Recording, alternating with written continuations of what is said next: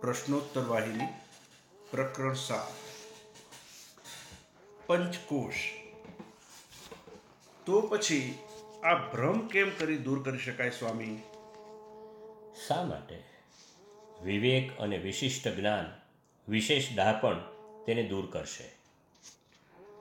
સ્વામી જ્યારે જીવ બુદ્ધિમાં અને કુટસ્થમાં એટલે કે અપરિવર્તનશીલ આધારમાં પ્રતિબિંબિત થાય છે ત્યારે શું તેમાં એકબીજાને અધ્યાસ પડે છે? બાહ્ય દેખાવ મુજબ તો કોઈનો એકબીજા ઉપર પ્રભાવ નથી પરંતુ પ્રભાવનું અસ્તિત્વ છે. તો સ્વામીએ કઈ રીતે? કુટસ્થ અસંગત છે અચળ છે અસર મુક્ત છે અને જીવન મુક્ત છે. છતાં પણ અધ્યાસને કારણે તે જુદું જ દેખાય છે. આ તેમના સહ અસ્તિત્વનું પરિણામ છે. સ્વામી, કેટલાક વડીલો કહે છે કે તત અને ત્વમ એક જ છે. તદ્દન સરખા છે. તો એ કઈ રીતે સ્વામી એ સમજાવશો? તેનો અર્થ શું? મહેરબાની કરીને મને સમજાવો ને. જુઓ, એક ઘટ એટલે કે ઘડો, ઘર અને ચિત્ર લો તેઓ જુદા જ છે, ખરું ને? તેઓ એક સરખા પણ નથી, પરંતુ આકાશ જે આ બધામાં છે, તે તો એક જ છે. જ્યારે ઉપાધિ અને મર્યાદાને દૂર કરવામાં આવે છે, ત્યારે ઘટનું, ઘરનું અને ચિત્રપટમાંનું આકાશ બહારના અમર્યાદિત આકાશ સાથે વિલીન થઈ જાય છે. પ્રકાશનું પણ તે જ પ્રમાણે છે. અંદરનો પ્રકાશ બહારના પ્રકાશમાં મળી જાય છે. ઠીક સ્વામી. તમે કહ્યું કે મનુષ્યએ આ શરીરને જે પંચમહાભૂતિ બનેલું છે તેમાં પંચકોશોમાં રહેલા આત્માનો સાક્ષાત્કાર કરવાનો છે. પણ આ પંચકોશ શું છે? કોષનો અર્થ આવરણ, ખોખું, ઢાંકણ. મ્યાનમાં મુકાયેલી તલવાર છે. પૈસા, તિજોરી કે ખજાનામાં મુકાયેલા છે. તમારે જે અનુભવવાનું છે કે આ પાંચ પ્રકારના આવરણની અંદર સાચો હું અહમ રહેલો છે. માણસે પોતાના સ્વ સ્વરૂપને જાણવા માટે આ પંચકોશરૂપી પંચ આવરણને દૂર કરવાના છે. તો સ્વામી આ પાંચ ક્યાં છે? તેઓ તો જાણીતા છે. તે છે અન્નમય પ્રાણમય મનોમય વિજ્ઞાનમય અને આનંદમય કોષ તો અન્નમય કોષ એટલે શું? આ શરીરમાંના ઉદરમાં જે ખોરાક ખાય છે અથવા અન્ન લે છે તેની મદદથી વિકસે છે તે ઉપરાંત જન્મ પછી પણ ખોરાકથી જ તે મોટું થાય છે તથા તે ટકી રહે છે. મૃત્યુ પછી પણ જે પૃથ્વી અન્ન ઉત્પન્ન કરે છે તેના ભાગ બની જાય છે તેથી તે અન્નમય કહેવાય છે. તો આ અન્નમય કોષનું શું મહત્વ? અન્નમય કોષ તે આ સ્થૂળ દેહ છે જે દુઃખ અનુભવે તથા આનંદમાં ફૂલાય છે. તો સ્વામી તેનું આ એક જ નામ છે કે તેને બીજું કોઈ નામ છે? હા બીજું પણ છે.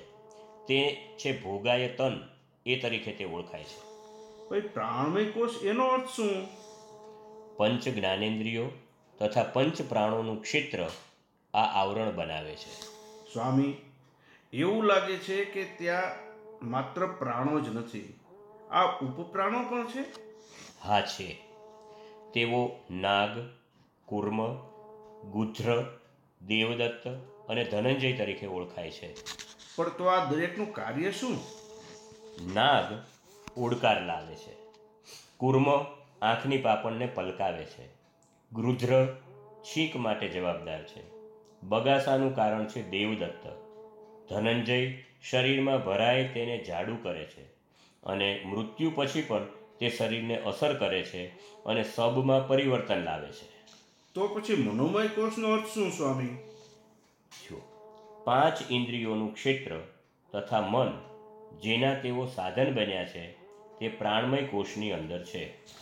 સ્વામી તમે વારંવાર મન મન કહો છો. મહેરબાની કરી તે મન શું છે એ તો સમજાવો. જે તમને એમ અનુભવ કરાવે છે કે તમે શરીર છો અને જે બધી વસ્તુ શરીરની સાથે સંબંધમાં છે તે મારી છે. તે ઇન્દ્રિયો દ્વારા બહાર વસ્તુઓ તરફ દોડે છે કે જેથી તેમાંથી તે સુખ અનુભવી શકે. આ રીતે તે ઘણું અસ્થિર છે. હંમેશ એક વસ્તુ ઉપરથી બીજી વસ્તુ ઉપર કૂદે છે. સ્વામી કઈ રીતે મનુષ્ય અન્નમય કોષથી અલગ છે અને તેનાથી પર છે તે અનુભવી શકે? શરીર જન્મ પહેલાં અને મૃત્યુ બાદ સ્પષ્ટ દેખાતું નથી. એ વચગાળાના સમય દરમિયાન જ દેખાય છે. શરીરને શરૂઆત અને અંત, વૃદ્ધિ અને ક્ષીણતા છે. આવી વસ્તુઓ ઉપજ અને પરિણામ છે અને પરિણામ પરિસ્થિતિને આધીન છે. તેથી શરીર એ મર્યાદિત વસ્તુ છે અને પરિસ્થિતિને આધીન છે. ડાયો માણસ પોતાની જાતને કહે છે, મારું સદા અસ્તિત્વ છે. હું ભૌતિક નથી. મારે કારણ નથી અને પરિણામ નથી. હું આ સ્થૂળ શરીરથી અલગ છું. તેથી હું આ અન્નમય કોષ ન હોઈ શકું. હું અન્નમય કોષને જાણનારો છું સાક્ષી છું. જ્યારે આ જ્ઞાન તેનામાં સ્થિર થઈ જાય છે ત્યારે તે સત્યને જાણે છે. તેણે અનુભવવું જોઈએ કે તે અન્નમય કોષથી પર છે. સ્વામી માણસ કઈ રીતે પોતે પ્રાણમય કોષથી પર છે તે અનુભવી શકે? રાત્રે જ્યારે વ્યક્તિ સૂઈ ગઈ હોય ત્યારે પ્રાણ અથવા જીવનોપયોગી હવા ચાલ્યા કરે છે. ત્યારે માણસને ખબર નથી પડતી કે તેની અંદર કે આસપાસ શું થઈ રહ્યું છે. તેની ઊંઘ દરમિયાન દુશ્મનો આવે તો તે તેની સાથે લડતો નથી.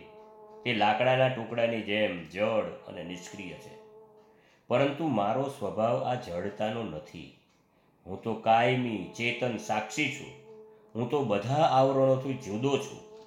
આ રીતે એણે તફાવત સમજવો તેના પર ચિંતન કરવું અને જાણવું જોઈએ. પ્રશ્નોત્તર વાહિની પ્રકરણ સાત સમાપ્ત.